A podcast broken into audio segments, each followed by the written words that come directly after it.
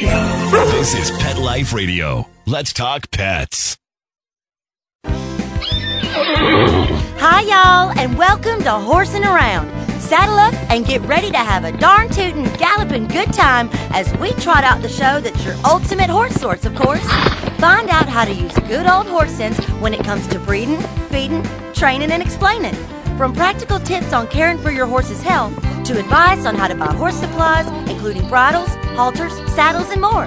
So get ready to start horsing around with your host, horse expert and award winning rider, Audrey Pavia. Howdy, Audrey. Welcome to Horsing Around on PetLifeRadio.com. Thanks for joining us. This week we're going to talk about a very special sport that just about anyone can do on horseback competitive trail riding. Competitive trail riding is just as it sounds, competing on horseback while you're on the trail. What's great about competitive trail riding is that you can do it with just about any horse and with any kind of tack. You don't need an expensive horse and fancy equipment. Plus, instead of being inside an arena, you'll be enjoying some of the most beautiful trails in the country.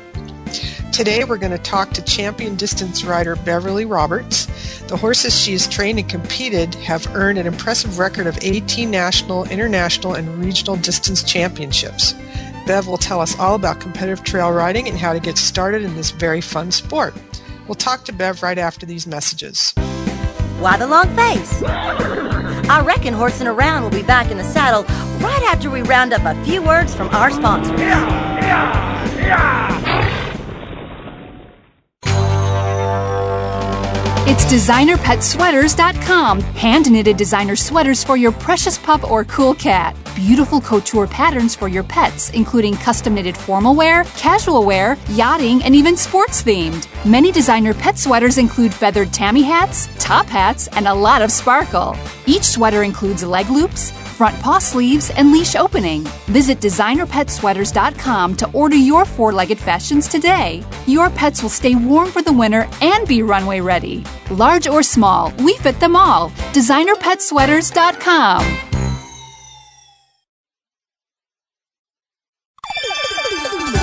Let's Talk Pets on PetLifeRadio.com. We know you're chomping at the bit to hear more horsing around. Well, we're back on the trail.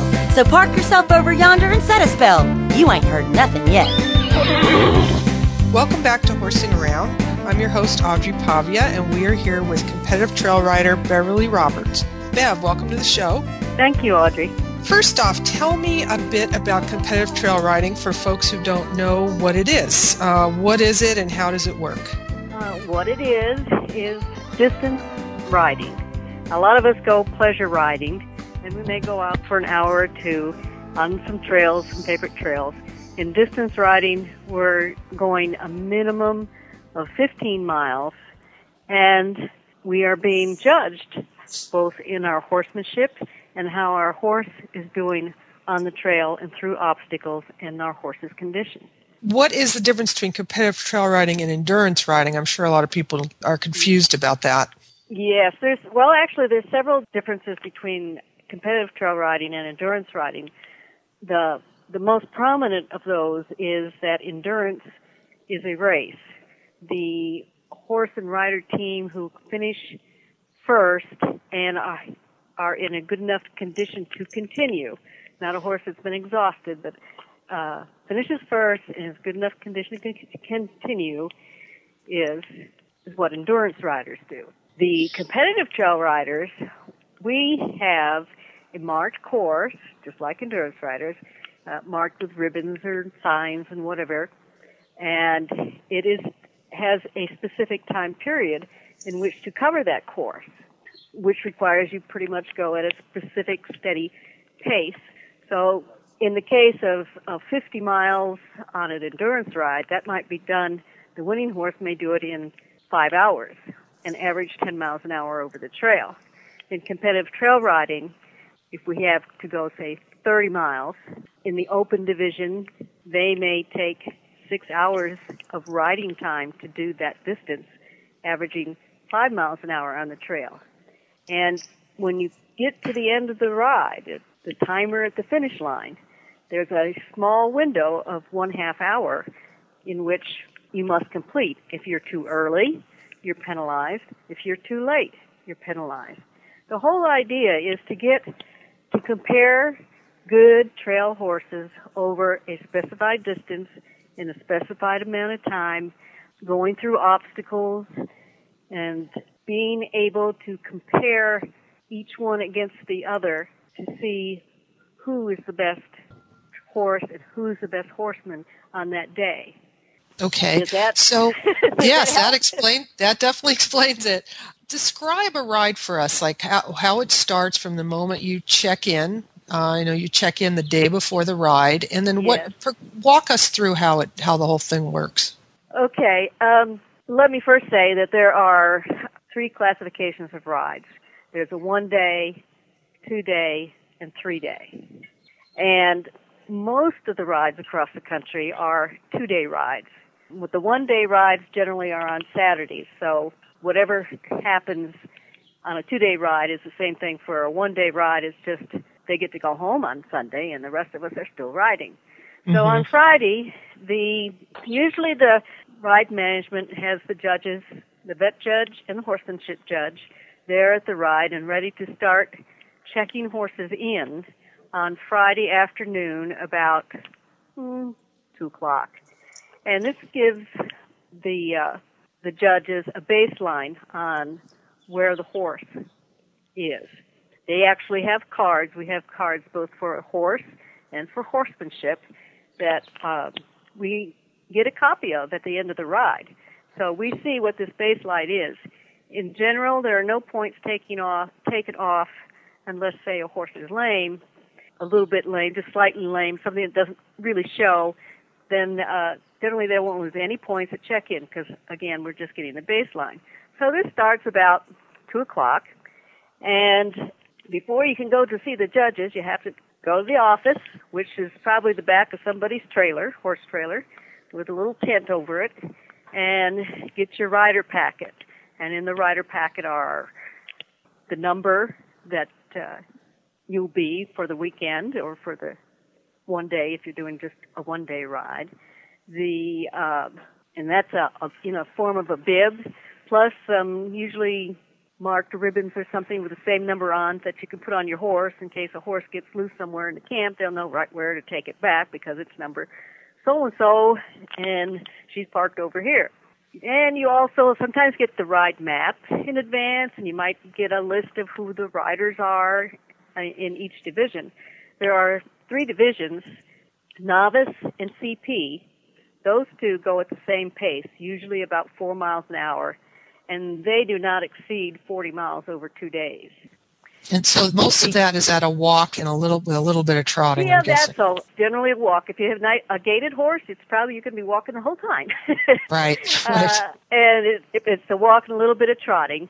And um, the competitive pleasure division, the only difference between it and the novice division in general is that it's usually populated by people who have ridden in the third division, open division, and are starting a new horse, or they just prefer to go at the slower pace and the slower distance. But they Mhm. do get to do the open level obstacle. And then there's the third division, which is open, which generally runs around five miles an hour and over a two day weekend will not exceed 60 miles.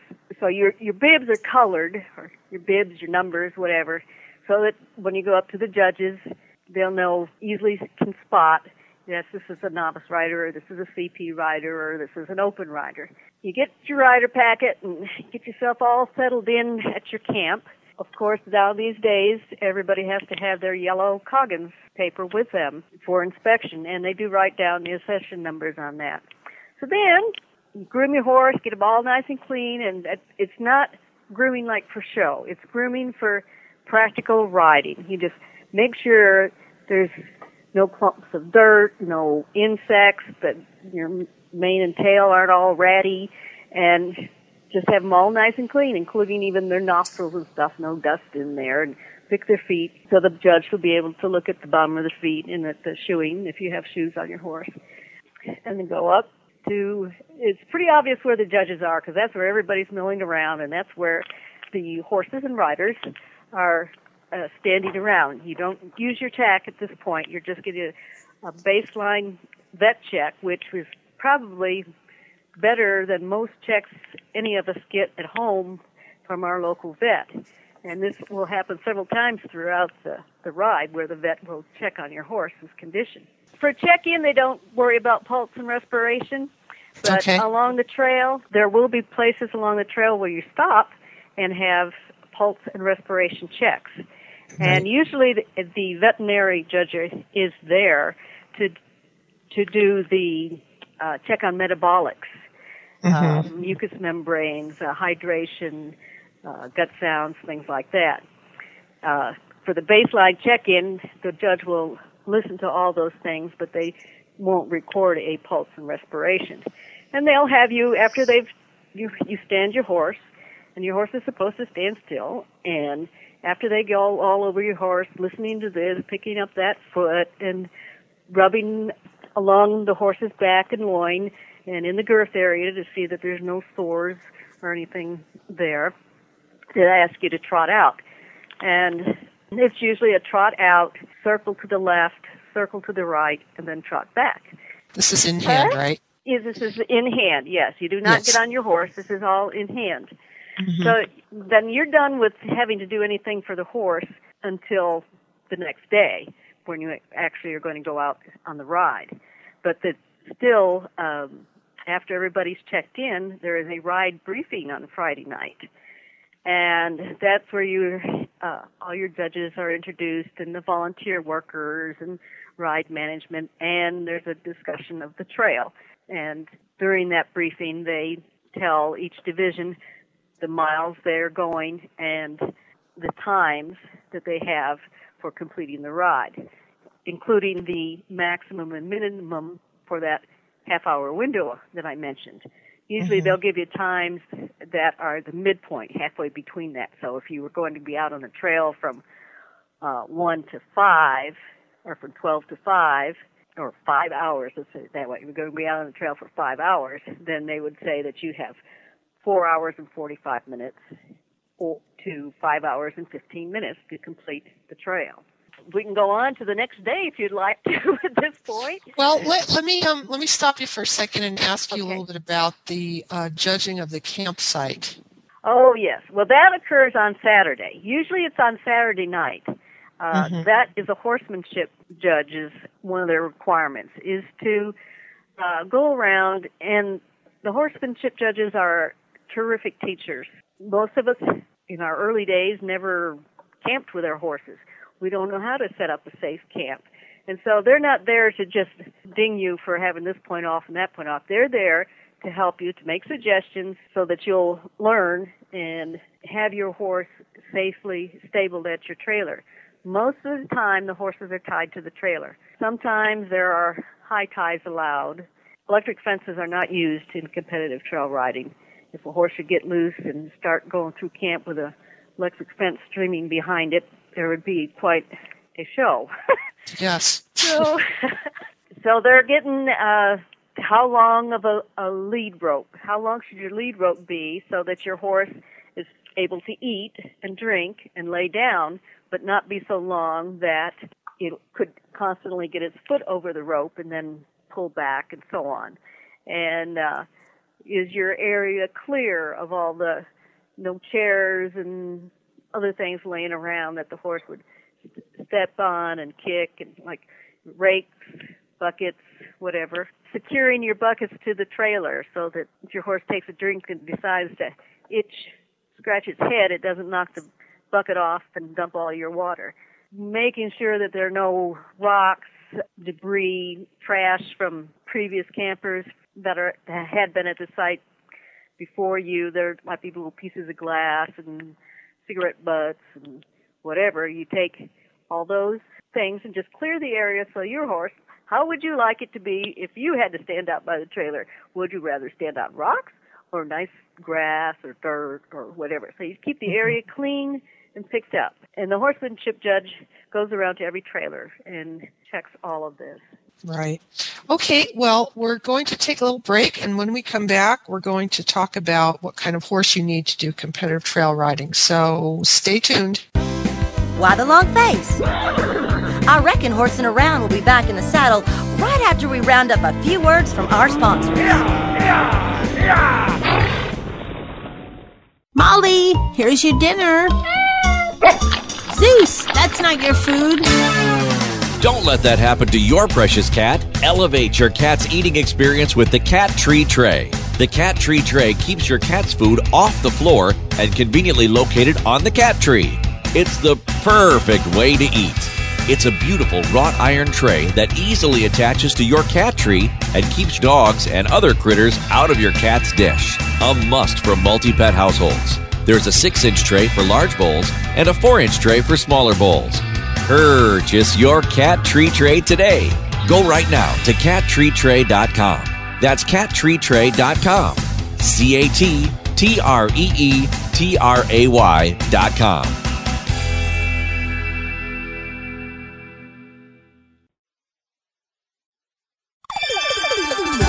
Let's Talk Pets on PetLifeRadio.com.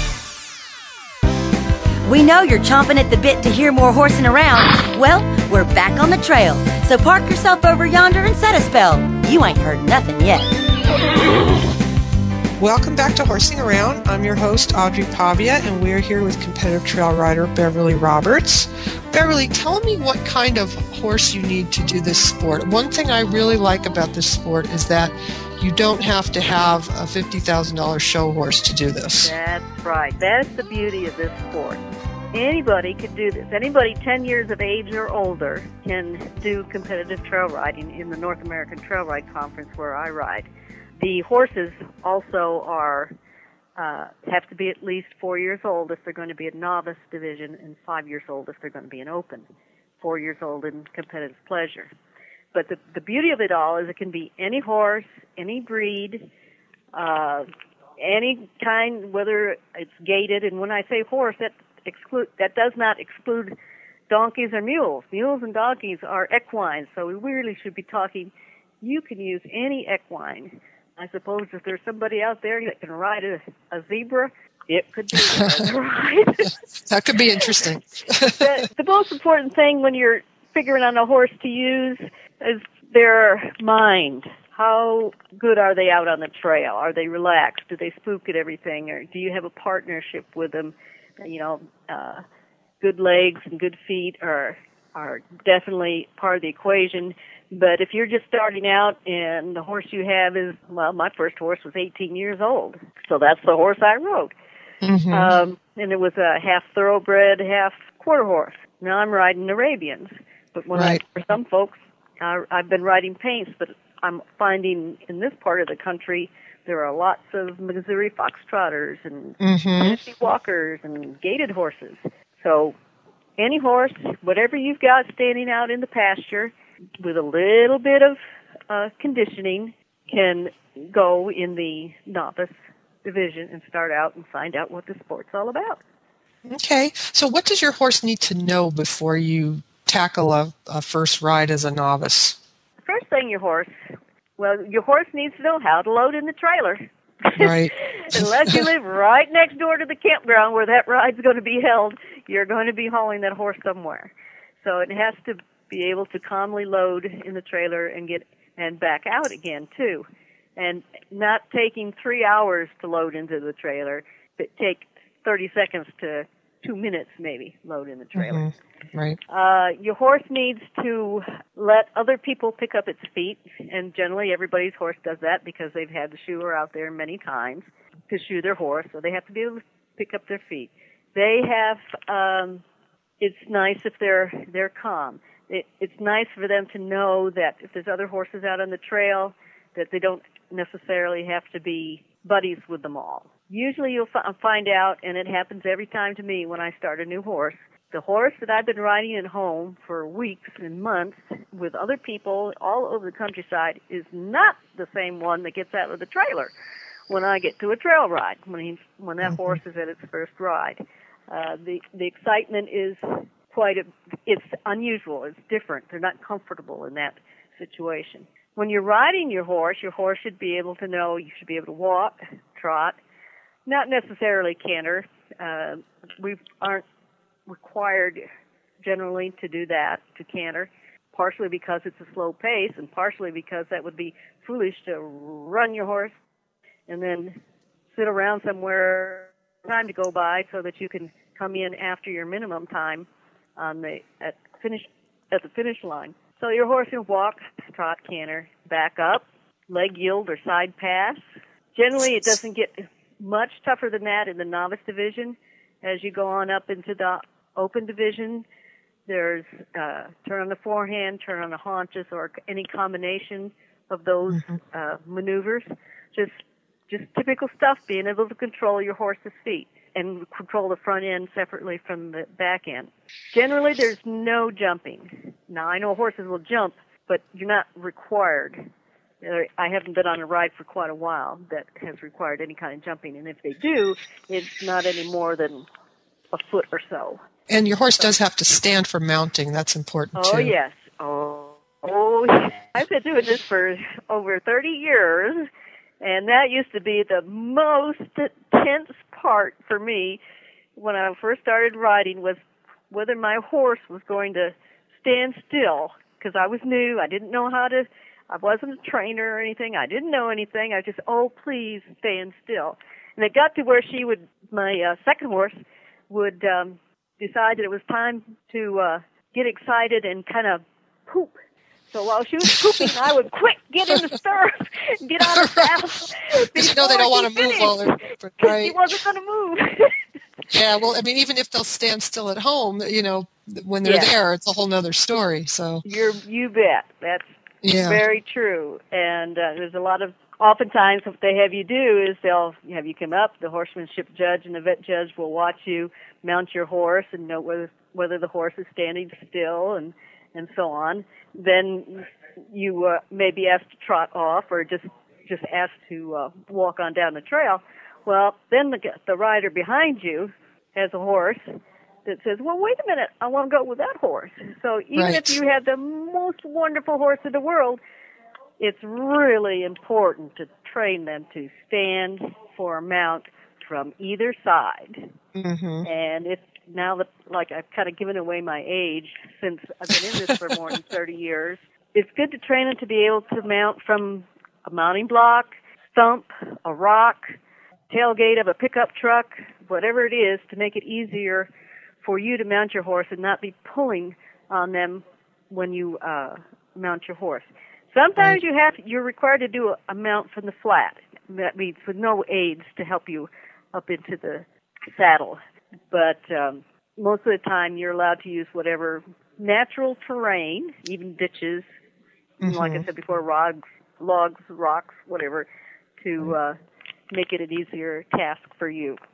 Okay. Now, what kind of tack do you need? Tack. That's that's just like the horse. It's any tack that you are using already. If if there's anything that I have to say that you must do is to make sure you use a saddle that fits your horse because a heavy saddle that fits well will not sore a horse, whereas a light saddle that does not fit well will. And if you ride heavy in the saddle, you'll sore your, your horse's back. Um, right, and you'll also get marked down because they don't want to see you. Oh yes, both the horse. If your horse's back is is sore, when they uh they usually check back check backs and legs on Saturday evening. You get to go up to the vet in hand with your horse, and um, they'll that's when they'll check backs and legs. They're looking mm-hmm. for soreness and girth area, any soreness there, or any rubs or anything that's the tack from ill-fitting tack. If your horse has been in pain all day and and he's got a little sore rubbed at the corner of his mouth, the vet judge is probably going to see that, and probably the horsemanship judge too because the perfect trail horse will do, you know, you'll function the two of you as a as a well-oiled machine and just go down the trail as if you were giving no cues at all. Tell me a little bit about the kinds of places where rides are held.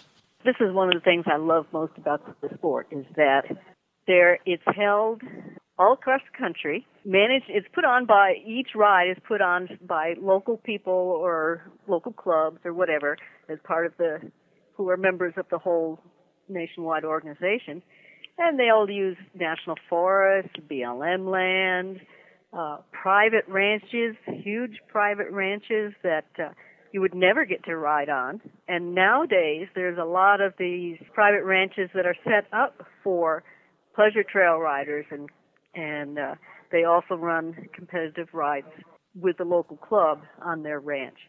So it it could be mountains, deserts, forests, mm-hmm. rivers, lakes, anywhere in the United mm-hmm. States, and it's usually some of the most beautiful country part of the country that these are held at because they right. are national forests or national or um, state parks and private ranches and so on. And tell me, after you've done all this hard work, what you get at the end of the day if you've scored well.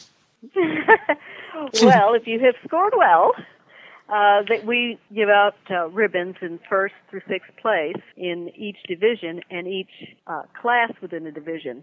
Because this is a distance sport and the horses can be stressed, there are weight classes and the juniors are separated from the adults. So you have like novice, lightweight, novice, heavyweight, and novice junior. And open lightweight, open heavyweight, and open junior.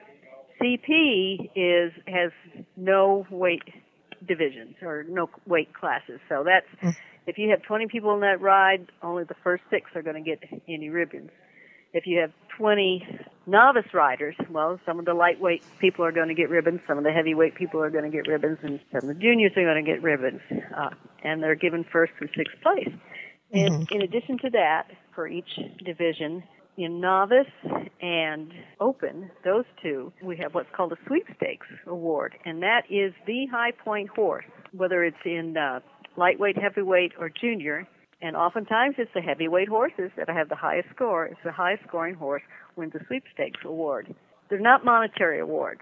This is a family sport, it's a fun sport, and educational, and you get ribbons and goodies and mm-hmm. you know, goodies can range anywhere from a hoof pick to a saddle. I've mm-hmm. I've been at one ride where a saddle was given away to the winner. I missed that by one point. Oh, how frustrating!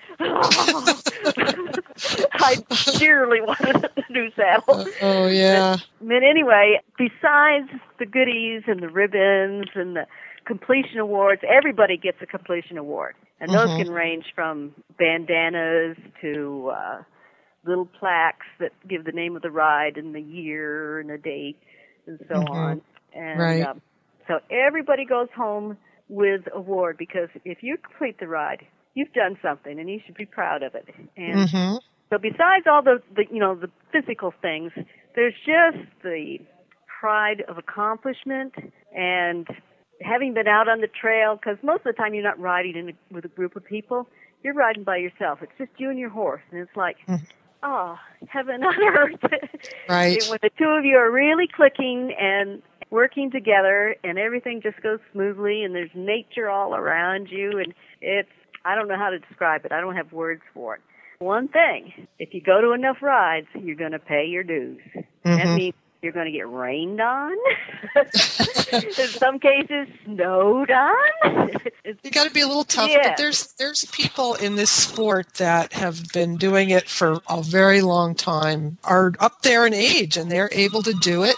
There's a lot of older women in the sport. So, you know, it, it's a good way to toughen up a little bit. I've done it. I think it's a great sport. It's really fun a lot of those older women who are out there usually have their grandchildren with them riding mm. in the junior class. Right, that's true. It becomes a family uh, sport. It, yeah. It is great for kids, you know, to learn the responsibility and they have to figure out the maps and stuff on their own and their mm-hmm. times and it's just a super sport. Right, it's great, and it's uh, predominantly uh, managed by the North American Trail Ride Conference, also called NATRC, and we're going to put right. a link to that site on the show notes side of the website, and so okay. people can go on there and learn more about the sport that way. So, thanks, Bev. That's all the time we have for today. I'm really glad you came along and helped us learn more about competitive trail riding. And if any listeners have any comments or questions about horsing around, please email me at audrey at petliferadio.com. Until next time, happy trails. Stop what you're doing and start horsing around every week on Pet Life Radio Horse expert and award winning rider Audrey Pavia will be trotting out great tips on feeding, breeding, and more on everything equestrian. So set a spell and say hey to Audrey and get ready for a darn tootin' galloping good time every week on Horsing Around, on demand, only on PetLifeRadio.com.